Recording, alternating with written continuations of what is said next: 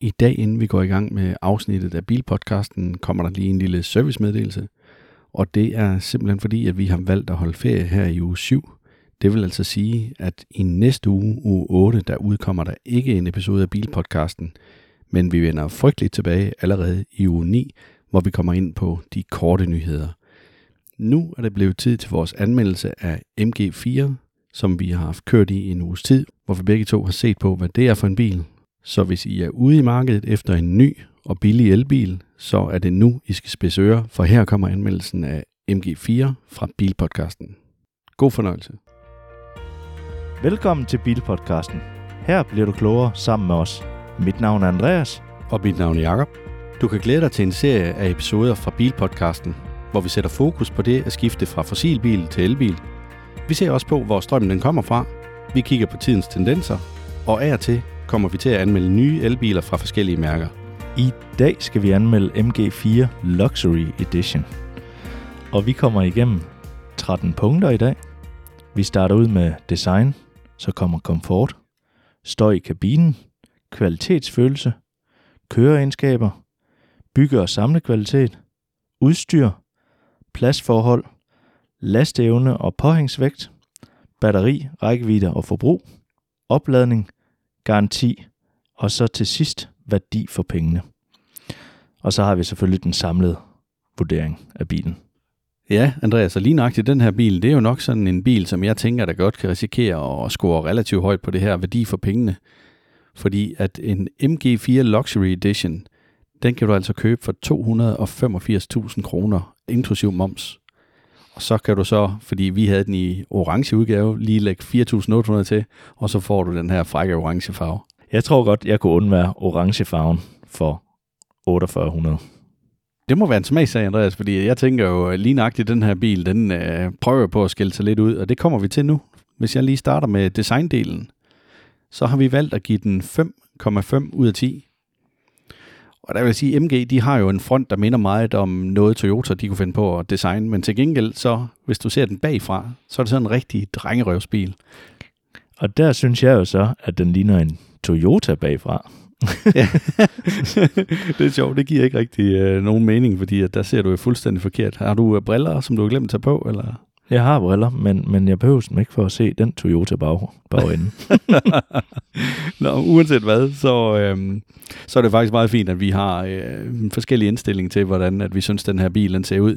Det er bare vores karakter også øh, præg af, inden at vi valgte at øh, justere den. Så det her, det er en middelkarakter, for jeg lå jo på syv, var det ikke sådan noget, eller syv komma fem? Jo, og jeg var helt nede på fire komma fem, så der er, der er meget forskel på os to.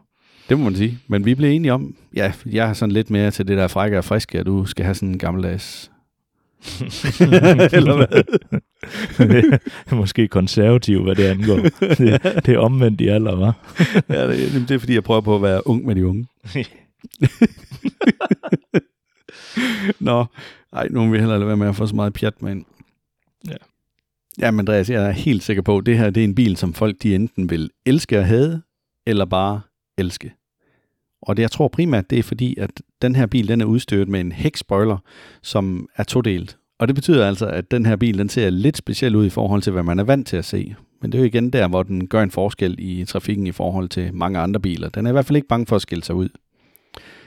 I forhold til udsyn fra selve kabinen, det har jo også en lille bitte smule med design at gøre, så har den altså relativt store blindvinkler bag til, hvor cyklister de let kan gemme sig. Og der kan man være glad for, at den er udstyret med tre hundrede og tres graders kamera og blindvinkelsassistenssystemer, som er helt standard på den her bil. Den kan dog ikke få topkarakter i elegance, men altså den får den her solide fem komma fem point ud af ti for kreativitet og frækhed i min optik. Det er ikke perfekt, men det vækker opsigt i bybilledet. Men det gør den helt sikkert. Men det, det er også meget på grund af den der orange farve, den har. Men Andreas, hvordan tænker du egentlig om komforten i sådan en M G fire? Jeg må sige, at øh, de forreste sæder, der sidder man altså virkelig godt i. Og jeg føler ikke, at det er en billig bil. At den har et billigt prismærke. Det er simpelthen øh, virkelig luksus med de her sæder her. Det er jo ikke på en Cupra Born niveau, men, øh, men de har altså... Øh, lægstøtten, øh, den er kørt lidt længere ud og sådan noget. Ja, men der vil jeg sige, at det var jo en Cupra Born, vi havde lånt, hvor sæderne var blevet opgraderet til deres mm. komfortsæder. Så jeg er ret sikker på, hvis man kører i en almindelig Cupra Born, uden de her øh, ekstra gode sæder, så tror jeg, at man sidder bedre i M G fireren. Ja, det kan faktisk godt være. Men hvis så tager bagsæderne, der sad man faktisk også rigtig godt. Og komforten i, øh, den, der var lidt med pladsen i forhold til, nu er vi jo ikke så høje begge to, men øh, du havde jo en kollega, der var ret høj. Ja, vi, vi prøvede lige at, at stoppe Lars ind i bilen, og Lars han er en komma otteoghalvfems meter, og jeg, altså ja. selv på førersædet, der kneb det altså lidt. Han kunne godt have manøvreret bilen, men det var faktisk uh, kriminelt. Han kunne på ingen måde proppe sig ind bag ved sig selv. Nej, det kunne han godt nok ikke. Det var helt umuligt. Altså, vi, vi stod tre mand bagefter og prøvede på at folde ham ud. Ja. Men komforten i forhold til affjedring i den her, så er den faktisk ret hård. Det er lidt en underlig, øh, underlig størrelse, fordi at når du sådan kører over små hump, og så er den virkelig hård. Men jeg synes jo, når du så drejer ud af, af sving og sådan noget, så virker den helt blød i det, og ikke rigtig står ordentligt fast. Det tangerer til sådan lidt en rutsjebanetur i, i den her. Så har vi varmen i kabinen. Der må man sige, at øh, hvis du skulle have det cirka toogtyve grader varmt inde i kabinen, så blev du altså nødt til at sætte temperaturen på seksogtyve grader. Og det er så ikke noget problem i forhold til, at du kan skrue den helt op på toogtredive grader. Men jeg hørte også, at når man sad om i bag, så var der nogen, der syntes, de frøs lidt i forhold til den her. Det oplevede du jo selv. Ja, jeg havde en kollega med, som åbenbart var lidt kuldskær, fordi at, øh, det skal så lige siges, at når, når vi kører med, med hende, så er det altså også lidt ligesom man kører rundt i sådan en finsk sauna eller sådan noget. Det, hun kan virkelig godt lide at have det varmt i hendes bil. Der er det altså, jeg sidder aldrig med overtøj, når vi kører sammen. Jamen det skal man jo heller ikke. Nej, men, øh, men det er i hvert fald umuligt med ja. den temperatur der. Men Andreas, fik du nævnt karakteren for Nej. komforten? Vi lander på en sekser for komforten her. Ja, og det var vi faktisk rimelig enige i. Altså, jeg er noget benovet over, hvor gode de sæder de egentlig var. Jeg synes virkelig, man sad godt i bilen. I forhold til, at det jo er standard, ja. altså i, i den her pris her, ja. så synes jeg også. Helt klart, så mener jeg, at de er en, altså en, en prisklasse over, kunne de sagtens have været sæder i, i biler, der var i en prisklasse over den her. Det er ja. helt sikkert. Ja. Altså det eneste minus, der var ved de sæder, vil jeg sige, det, det manglede lidt sidestøtte, og så kunne du ikke løfte sædet foran, hvad hedder det, tilte sædet. Ja, du kunne ikke tilte forsædet, det er rigtigt, og det er, man kan sige, det er også kun førersædet, som er elektrisk indstillelig, det er passagersædet, ikke? Nej, lige nøjagtigt. Skal jeg springe videre til støj i kabinen? Det må du meget gerne. Ja, det har vi valgt at give fem komma nul, og det gør vi simpelthen, fordi at når man kører rundt i den her bil, så er det lidt ligesom at være i en koncertsal. Det er fornuftigt, når man kører rundt i byerne, men så snart du kommer ud på en motorvej, så er det altså ligesom at sidde ved trommeslageren i et heavy metal band, som dog ikke giver den maks gas. Blinklyset, det lyder så til gengæld som en treårig, der sådan forsøger at få din opmærksomhed ved at sidde og banke intens på en gryde med en ske. Og ja. det må vi hellere lige prøve at sætte ind her, så I også har mulighed for at høre det. Det kommer lige nu, ja. Vi lavede flere støjmålinger ved et hundrede og ti og et hundrede og tredive kilometer i timen, og her der opnåede vi et gennemsnit på fireogfirs komma fem decibel, og det synes jeg faktisk er godkendt for en bil i den her prisklasse. Men det er alligevel så højt. Det der med at føre en samtale sammen med bagsædepassagererne, jamen det er svært. Altså de har virkelig svært ved at høre, hvad det er, du siger foran. Ja, du prøvede det jo, men jeg havde desværre ikke nogen med i den, der sad i bag. Nej. Jamen Andreas, så lad os springe videre til kvalitetsfølelsen. Jamen, M G fire, de har sparet lidt på de her lækre materialer inde i bilen. Vi kan ikke sådan se igennem fingre med, at overfladerne, det, det er forholdsvis hårde materialer, altså plastmaterialer. Så er der også brugt lidt uh, pianolak, som jeg ikke, altså personligt ikke bryder mig særlig meget om. Men det er jo smag og behag. Ja, men jeg er fuldstændig enig med dig. Jeg bryder mig heller ikke om det der pianolak der. Nej. Det sætter bare fedtede fingre, og man mm. kommer ret hurtigt til at føle, at man sætter sig ind i en griset bil. Ja, du kan simpelthen ikke holde sådan noget rent. Så kommer vi derimod til rattet, og det er med læder og super lækkert. Der er blandt andet også ret varme i, og så er der de her programmerbare knapper, den har i rattet, så du kan vælge, om den skal starte varmen eller forskellige ting. Og det fungerer bare rigtig fint i forhold til, hvis du har bilen i længere periode. Jeg oplevede det her med, at det var svært lige at huske, hvad de kunne, de knapper. Og det er jo nok, fordi man ikke har den i særlig lang tid. Men når du nu er vant til at bruge den, så vil det jo ligge på ryggraden med det samme. Men når du så øh, lukker dørene, så tror man jo sådan lidt i den her prisklasse, at det vil føles billigt. Men det gør det altså ikke. Den lukker altså som en rigtig herredør, som lyder godt. Så du får faktisk følelsen af, at du sætter dig ind i en bil, der har en lidt anden prisklasse.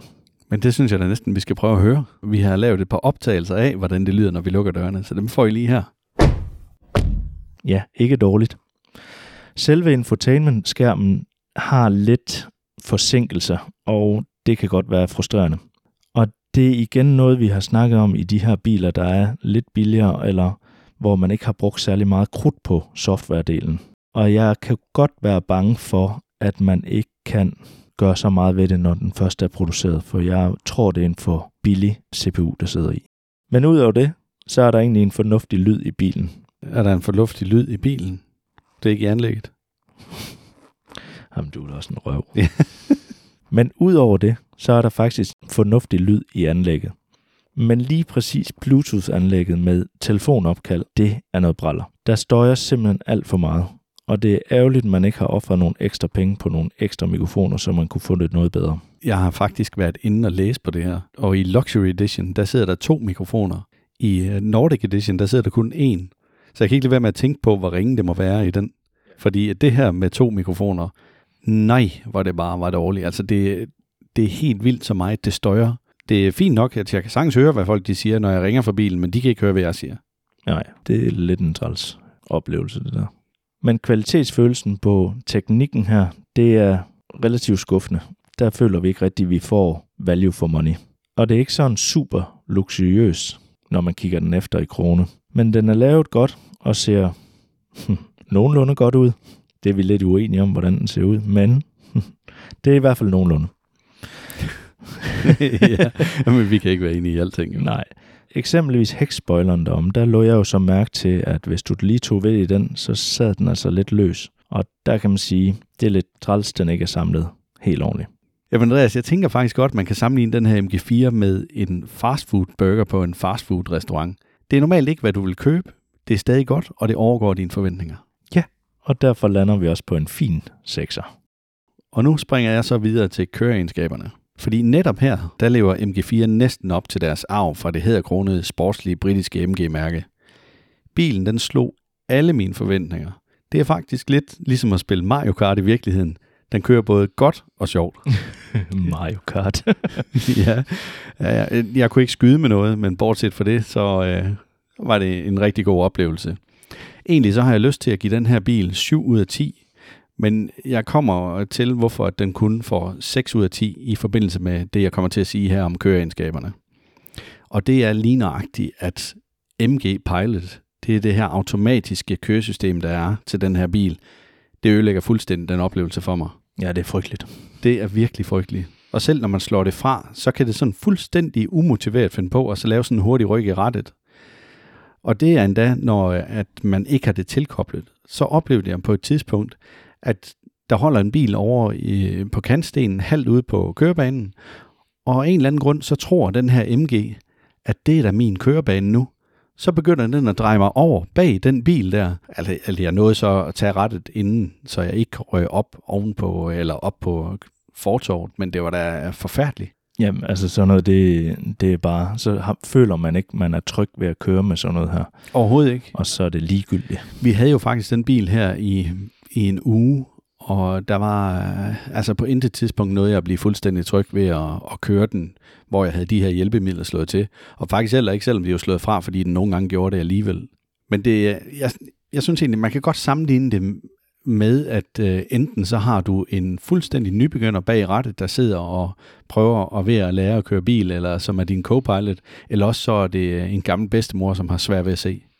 Ja, ja, altså, det kan jeg sagtens tilslutte mig, det der. Ja, ikke også? Jo, fordi at du ville jo øh, være meget nervøs, hvis du sad ved siden af her.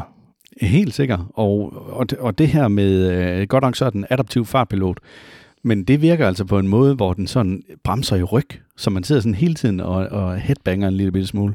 Ja, og det bliver man da først køresyge af.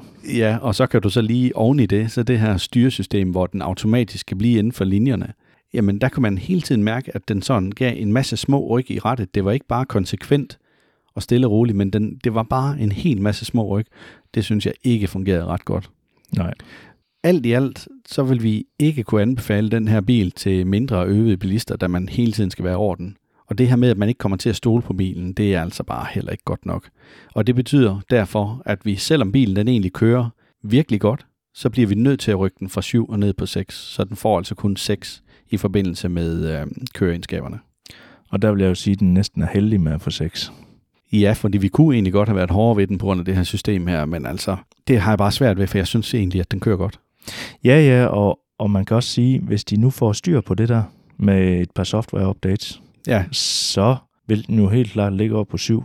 Det vil den. Eller måske en tand højere faktisk, fordi at det er da bare fedt at køre med noget, som bare fungerer, altså og styrer ja. selv og det hele. Ja, helt sikkert. Og på et tidspunkt, så øhm, det var på vej ud af en rundkørsel, så prøvede jeg også lige at accelerere, og der vil den altså godt lige, den er kvik nok til, at den godt lige vil slå lidt med røven. Men det er ikke sådan, at jeg på noget som helst tidspunkt tænkte, uha, det her det er farligt. Den havde fuldstændig styr på det, og greb den selvfølgelig med det samme. Så den er, den er jo sjov at køre. Ja, men der hvor jeg synes, det lidt bliver en sofa i det der. Ja, det er fordi, du også følte, den var lidt for blød. Ja. Og det er underligt, fordi jeg synes jo, den er enormt hård i affjedringen, men jeg, jeg, kan godt, jeg kan godt se, hvor det er, du gerne vil hen med det der. Jeg kan godt forstå det. Andreas, vi skal videre til bygge- og samlekvalitet. Og der er vi helt oppe på en syver. Bilen virker ret godt bygget. Der er ikke nogen ting i kabinen, som knager eller larmer. Afstanden mellem døre og bagsmæk, motorhjelm og chassis, det er ensartet og flugter i samlingerne. Der kommer heller ikke vand ind imellem sprækkerne ved dørene, men derimod så hækspoilen, som vi har været lidt inde på, den er altså monteret løst, tænker vi. Det er imponerende, hvordan man kan få sådan en lille pakke her i så god en kvalitet. Det føles lidt som om, at vi har fået en uh, Lego-model, som er bygget af professionelle Lego-ingeniører. Ja, det vil jeg give dig ret i. Og så hvor de ovenikøbet har brugt superlim til at samle det med. Ja. Men i hvert fald, som sagt, så ender vi altså ud på en syver i bygge- og samlekvalitet. Altså syv i bygge- og samlekvalitet. Der er altså virkelig nogle øh, spillere her i Europa, altså nogle andre bilproducenter, der skal til at passe på. Ja, også fordi det er en kineser. Ja, det er jo ikke lang tid, at de har brugt på at udvikle den bil der. Nej, mærket det er jo øh, relativt gammelt, men øh, det er jo opkøbt i kinesiske. Ja, jeg tænker bare, når det går så stærkt i forhold til at få kvalitet ind i deres biler, fordi de første M G'er, der kom fra den kinesiske division af det firma der, det var altså ikke særlig godt. Nej, der har de godt nok fået rettet sig op. Det har de virkelig. Ja. Og det er måske også det, der gør sig lidt gældende, når vi kigger lidt på udstyret her. Fordi den bil her, den er vi villige til at give seks ud af ti i karakteren for udstyr. M G fire har rigtig meget udstyr til pengene. Det er lidt ligesom at få en buffet med alt, hvad hjertet det begærer, det er bare billige ingredienser. Og det vil sige, der er altså sparet de helt rigtige steder i forhold til, at du får så meget udstyr for pengene. For eksempel så har de valgt at spare en elektrisk bagklap væk. Der er heller ikke eljusterbart sæde ved passagererne, eller varme til bagsædepassagererne. Og det synes jeg egentlig, det er de rigtige steder, at de lægger de besparelser der for at komme ned i pris. Ja, altså varme i bagsæderne, det er ligegyldigt, tænker jeg. I hvert fald til en bil i den her prisklasse, hvor du forsøger at komme ind på markedet med så billig og så god en elbil som muligt. Ja, ja, fordi mange vil nok bruge den her som en bil nummer to, faktisk. Ja, men den kan jo fint fungere som bil nummer et, tænker jeg også. Ja, det kan den absolut. Men igen, hvis du bruger den som bil nummer to, så vil du aldrig bruge bagsæden alligevel. Nej, det er rigtigt. I hvert fald så er det jo så korte ture, så det er nærmest lige meget. Ja.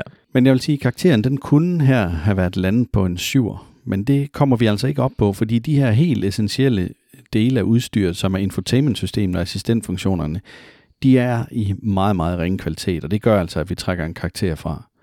Brugeroplevelsen af softwaren, det er lidt ligesom at køre en Formel et-racer med en Commodore fireogtres, og det er altså den sidstnævnte, der står for assistentfunktionerne. Det er ikke en god ting. Nej, nej, det er det altså ikke. Men til gengæld så har den faktisk lige så mange assistentfunktioner som en Tesla. Forskellen det er bare, at det ikke virker ret godt. Selv en alarm for, hvis du er ved at parkere, og du kommer tæt på ting, når du kører ind imod en væg eller noget, jamen den dukker op en gang imellem, og andre gange, så er den der bare slet ikke. Ja, det skal godt nok være kontinuerligt, for ellers smadrer du jo bilen, hvis du tror, at man kan regne med den. Ja, lige præcis. Du regner, altså, du regner dig med, at der kommer en eller anden form for hyletone, eller at du kan se det på kameraet eller, eller noget. Og apropos kamera, bilen den har sådan et tre hundrede og tres graders kamera, som er under middelkvalitet, men det virker. Så på papiret, der har den her bil masser af udstyr, men der er altså en grund til, at den kan sælges for to hundrede og femogfirs tusind. Jeg synes selv, at hvis du er interesseret i den her type bil, så gå ind på forhandlerens lange udstyrsliste, og så se, hvad det egentlig er, du får for pengene, for det er meget. Ja, og så har de jo taget alle de gamle Nokia-telefoners kameraer og proppet ind som tre hundrede og tres graders kameraer i stedet for. Det, det, det er lidt det, man føler, når man kigger på opløsningen. Det vil jeg give dig fuldstændig ret i. Ja, og så er det super ærgerligt i forhold til, når nu det her, det er der, de her tre hundrede og tres graders kameraer. Hvorfor søren har de så ikke lavet det, så det stadigvæk er tændt over femten kilometer i timen. Det slukker simpelthen, hvis du kører over femten kilometer i timen. Det synes jeg er ærgerligt. Tror du ikke, at det er en sikkerhedsforanstaltning? Altså, så folk de ikke bliver distraheret under kørsel? Jo, det kan da godt være, men, men igen, så har du, når du kommer hen til et sving, et højre sving, kan du sagtens tage med mere end femten kilometer i timen, så ville det da være rart, at du kan se, om der er en cyklist på din side i kameraet også. Ja, og det giver ikke ret meget mening i det tilfælde der, men hvis du holder stille i krydset, så virker det jo perfekt. Men, ja. det, men det er rigtigt, fordi den har jo de her relativt store blindvinkler, som vi også nævnte tidligere, i bag. Så når du skal se, om der er en cyklist øh, til højre bag ved dig, så er det altså svært. Ja, fordi havde de bare gået op til tredive kilometer i timen, så, så var det langt bedre. Men femten kilometer i timen, det er bare ikke særlig hurtigt. Ja. En ting, jeg lige glemte at, at nævne, og det kunne også godt være, at det havde passet bedre ind længere op i forbindelse med den anmeldelse her, men øh, lyset på bilen er faktisk ret godt. Ja, det fungerer rigtig fint. Ja, så der er ikke sparet på noget der, og det er igen det, der bekræfter mig i, at, at her der har de altså taget nogle gode beslutninger i forhold til, hvor de skulle spare på noget, og hvor de ikke skulle. Ja, vi kan også lige nævne, at den blænder altså selv op og ned, når man kører om, om natten. Ja, det er også standard. Det er mm. også egentlig utroligt, at de har proppet det ind til, til den pris her. Ja, og jeg kan love dig for, at det virker i hvert fald lige så godt, som Teslas gjorde. Ja, enig. Altså, jeg oplevede ikke nogen problemer med det, da jeg først lige fandt ud af, hvordan øh, det fungerede. Så er vi nået til pladsforholdene. I forhold til, hvor stor en M G fire egentlig er, så er der egentlig ret gode pladsforhold.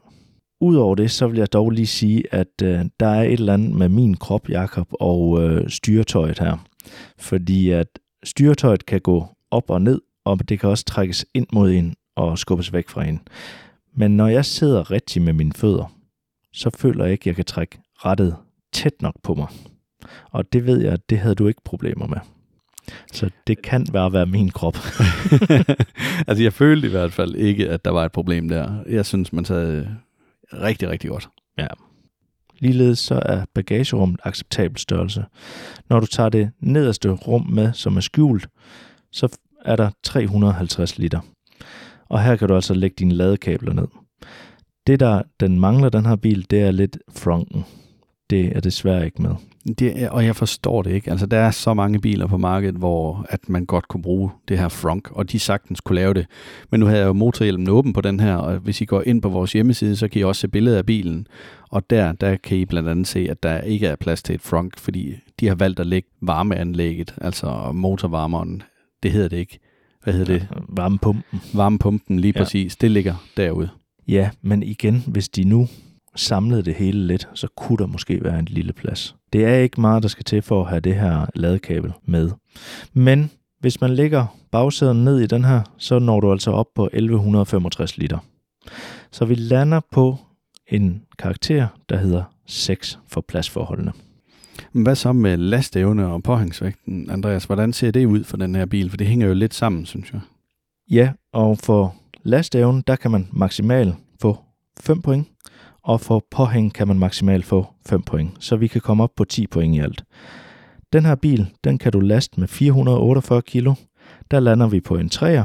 Så må bilen spænde fem hundrede kilos trailer på, med eller uden bremser. Så der lander vi altså på en toer. Så samlet set, så får vi fem point.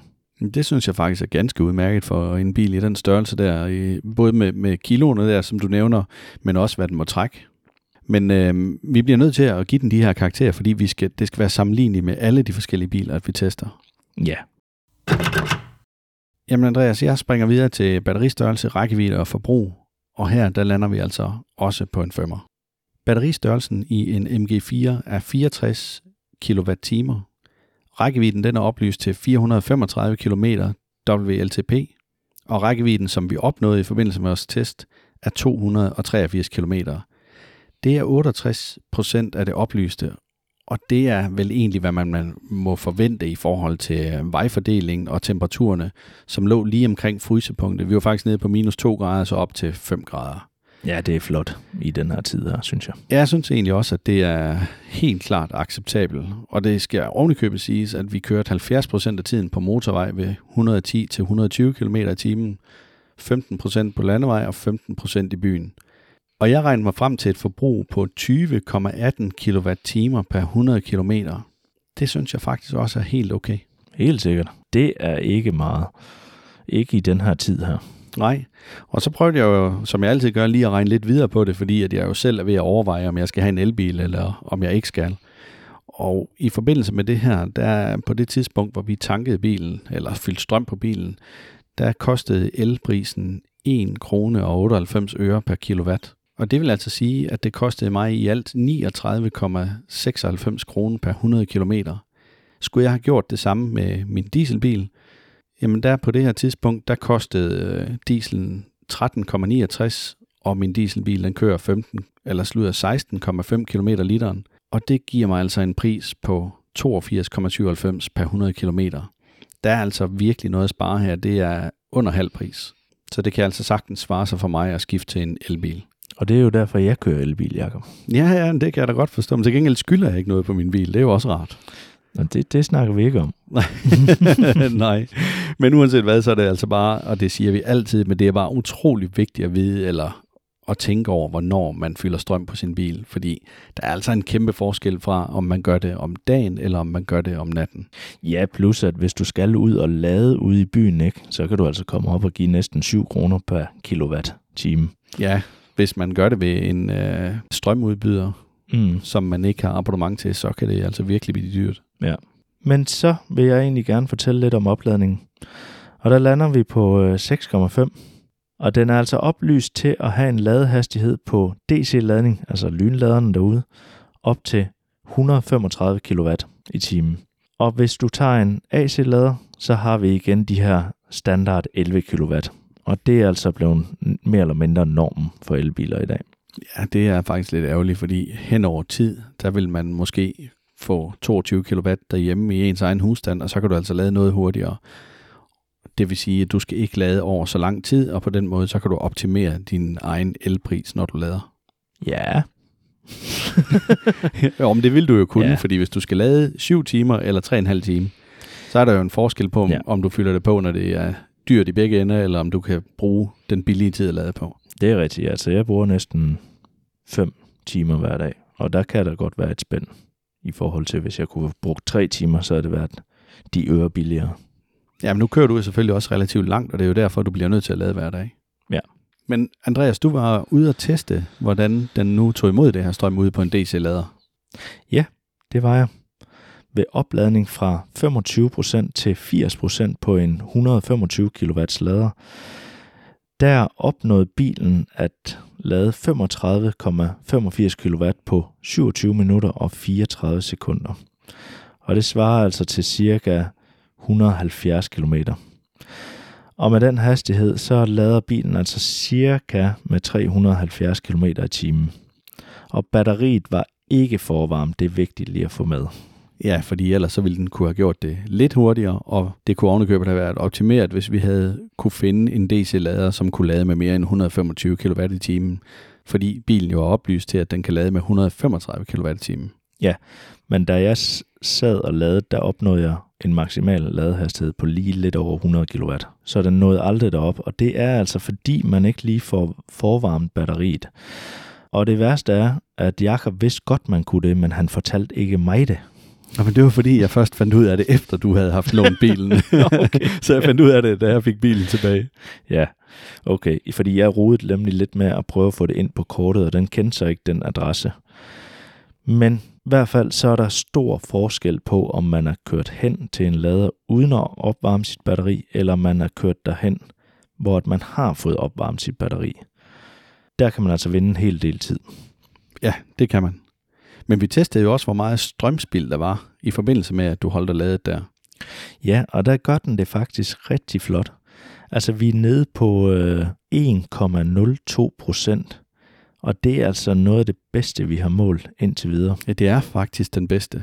Det er det bedste, vi har målt indtil videre. Det er helt vildt. Altså, den billigste bil, at vi har anmeldt indtil nu, og så gør den det bedre end de andre. Ja, så i vinterperioden endda også. Ja. Det synes jeg er ret flot. Det er rigtig flot. Men øhm, skal vi ikke hoppe videre til garanti jo, på bilen? Lad os det. M G de giver en fabriksgaranti på syv år eller et hundrede og halvtreds tusind kilometer, alt efter hvad der kommer først. Og der er syv års karrosserigaranti på rustgennemtæringer, uanset antal kilometer, at du kører. Batteriet det er her på de her fireogtres kilowatt timer. Det er ligeledes syv års garanti på det, eller et hundrede og halvtreds tusind kilometer. Og hvis du så ovenikøbet skulle få brug for hjælp på vejen, så kan man bare ringe til M G's vejhjælp, som er sådan en hotline, at de har i løbet af det første år. Eller hvis man bliver ved med at få serviceret sin M G hos M G Brand Store, jamen så kan du faktisk få forlænget den her gratis vejhjælp de første syv år af bilens levetid. Så det vil altså sige, at man kan trygt køre videre med M G, og det er en af de bedste garantiordninger, der findes på markedet. Jeg kender ikke til andre, som kører det her med, at man kan få den her gratis vejhjælp. Nej, jeg tror ikke engang Kia har det, og det er dem, der har syv år jo. Ja, det er det nemlig. Så derfor så er vi helt oppe på otte komma fem i karakterer for garantien. Og det er også, igen, noget af det bedste, vi har med her. Der er ingen tvivl om, at M G de stoler helt klart på deres produkt, og ved, at det her, det holder altså. Ellers så giver man ikke sådan en garanti. Nej, det gør man godt nok ikke. Men Jacob, nu skal vi snakke lidt om uh, value for money. Ja. Og øhm, jeg kan lige nævne for jer, at vi er landet på en syver. Ja. Det er jo taget alt i betragtning her. Men mm. i forhold til, jeg tror, vi havde haft en lidt højere, hvis Tesla ikke havde været ude og sænkt deres priser helt vildt for bare nogle få uger siden. Ja, det havde vi helt sikkert, fordi at hvis man sammenligner den her med en ny Model tre, ja, så er der jo altså ikke ret langt derop, og det er en bil i en anden kvalitet end den her. Der får du jo alt det udstyr med, som bare virker. Ja, det gør det meste af det nu, i hvert fald vil jeg sige. Det meste. Har du, har du noget, der ikke virker? Nej, men øh, blandt andet her med at blænde op og ned på M G fireren her, det virkede altså bare. Mm. Og det har Tesla haft meget svært ved, så jeg kunne godt være bange for, hvis man tænker over at købe en brugt Model tre i den her prissegment, så er jeg bange for, at det ikke fungerer helt optimalt nu. Og det synes jeg er mega frustrerende, når man kører natkørsel, eller bare vinterkørsel, for det er jo mange timer af døgn, hvor du kører om natten. Jamen det er sjovt, du siger det, fordi jeg har jo været inde og så finde prisen på en brugt Model tre, for jeg tænkte, det kommer vi nok til at, at vende i forbindelse med det her. Og det kan altså lade sig gøre at få en model fra tyve enogtyve med en oplyst rækkevidde på fire hundrede og ni kilometer til to hundrede og femoghalvfems tusind, som har gået femogtyve tusind kilometer. Så spørgsmålet er, vil man helst have en brugt Tesla uden ret meget garanti, eller vil man have den her nye M G fire og så være sikker de næste mange år frem? Hvad vil du vælge? Ja, hvad vil jeg vælge? Jeg, jeg tror, jeg vil vælge Teslaen. Det vil jeg, og det er, det er simpelthen på grund af de her assistenssystemer i den her M G fire, der, der forskrækker mig. Den siger jo ikke, hvornår den hopper ud af det her selvstyrende, og det er godt nok meget utrygt ved at køre med. Det er simpelthen en katastrofe. Det er det, altså det er livsfarligt. Og dertil bliver man også nødt til lige at vælge med ens hjerte, fordi er det Tesla Model tre, der tiltaler en, eller er det M G fire? I forhold til design, der vil jeg nok vælge Tesla Model tre, selvom der efterhånden er ret mange biler af dem på vejene. Ja, så vil jeg lige prøve at give det et lille twist, det her, fordi var M G nu ikke overtaget af et kinesisk mærke, men kom faktisk fra England? Havde man det så lidt anderledes? Tror du, man havde fået lidt noget andet bil også? Hvis du kigger på nogle af de gamle M G'er, så har du helt sikkert fået en bil, der er holdt i vejkanten det meste af tiden, fordi de kunne ikke lave biler. De gik i stykker konstant. Det ved jeg ikke rigtig lige. Der tror jeg ikke, jeg vil være tryg ved at købe en M G. Nej, vi hælder over mod træerne. Ja, det ja. gør vi. Men også kun fordi, at den er så langt nede i pris. Ja. Fordi hvis jeg skulle ud og finde en hvilken som helst anden ny bil, som tingene er lige nu, inden Tesla de sænkede priserne, var jeg slet ikke i tvivl om, at så ville jeg ramme den her M G fire. Også fordi man har en forventning om, at det her assistenssystemer, de selvfølgelig bliver opdateret og fungerer på sigt. Sådan har det også været for Tesla jo. Deres øh, assistenssystemer har jo heller ikke fungeret hundrede procent. Nej, der er nogle sjove ting ved det der infotainment-system. Der er jo også det her med, at jeg oplevede på et tidspunkt, at radioen den ikke fungerede. Og selvom jeg genstartede systemet, så kom den ikke til at fungere igen. Der er altså nogle ting der, som der virkelig skal arbejdes med, og som bare ikke er godt nok. Det, det dur simpelthen ikke. Men bilen, den er bare vanvittigt sjov at køre, og så er den jo veludstyret i forhold til prisen. Jeg kunne sagtens forestille mig, at det her det havde været den nummer to bil for os, hvis den lige havde været lidt billigere nu. Men det er altså også kun på grund af den sænkning hos Tesla. Ja, hvis det stod til mig, så havde jeg nok valgt den her M G fire frem for en I D. Buzz til årets bil i Danmark tyve treogtyve, fordi jeg mener simpelthen, at det er en mere relevant bil for den gennemsnitlige dansker. Helt enig. Hvis de havde stillet en derude i hvid eller sort, så er jeg sikker på, at den var blevet valgt. Mener du det seriøst? Ja, jeg, jeg er ikke helt vild med den her orange farve. Jeg synes, den er alt for flashy, eller hvad kan man sige? Jeg kan helt klart bedre lide den i orange, end jeg kan lide den i hvid. Jeg synes, den er direkte grim i hvid. Nå, jamen det er derfor, vi laver den her sammen jo. Ja. Den sorte er okay. Jamen, så er det måske den sorte, jeg tænker på. Der er også rigtig, rigtig mange hvide biler efterhånden. Men igen, ja. Det er jo Tesla'er, der kører rundt i hvid farve eller sort. Ja. Men er det ikke noget med, at det er fordi, at det er den gratis farve at vælge? Jo, den hvide er den gratis. Førhen, der var det faktisk den sorte, der var gratis. Men nu er det blevet den hvide. Så synes jeg egentlig bare, at vi skal runde det her afsnit af med at lige huske at nævne, at den selvfølgelig har fået fem stjerner i Euro N C A P. Og I kan gå ind og se en skriftlig anmeldelse af den her test, hvor vi har opsummeret alle de karakterer, at M G'en den har fået, og der er en masse billeder af bilen. I skal bare hoppe ind på vores hjemmeside, så ligger de der, og det er bilpodcasten punktum d k. Men summa summarum er M G fire en samlet vurdering for os af seks komma en ender vi på. seks komma en bringer den jo faktisk op i en klasse, hvor vi tidligere har anmeldt en Mustang Mach-E. Og det er jo en bil, der koster dobbelt så meget. Ja, i hvert fald. Mere end dobbelt så meget. Var det ikke seks hundrede og tres tusind, den kostede, og den her kostede to hundrede og femogfirs tusind, ikke? Jo, det kommer an på, hvad for en Mach-E man vælger. Ja, det er klart. Og hvis jeg skal sætte de to biler op imod hinanden, på for eksempel sådan noget som kvalitet, så mener jeg faktisk, at M G fireren den slår Mustang. Det har du nok desværre ret i. Det er skræmmende. Og på den skræmmende kommentar, så synes jeg, at vi skal afslutte det her afsnit, inden vi bliver mere ked af det. Tak fordi du lyttede med. Gå ikke glip af næste episode. Tryk på følg eller abonner. Fortæl dine venner og bekendte om os. Det vil hjælpe os utrolig meget. Og kør forsigtigt derude.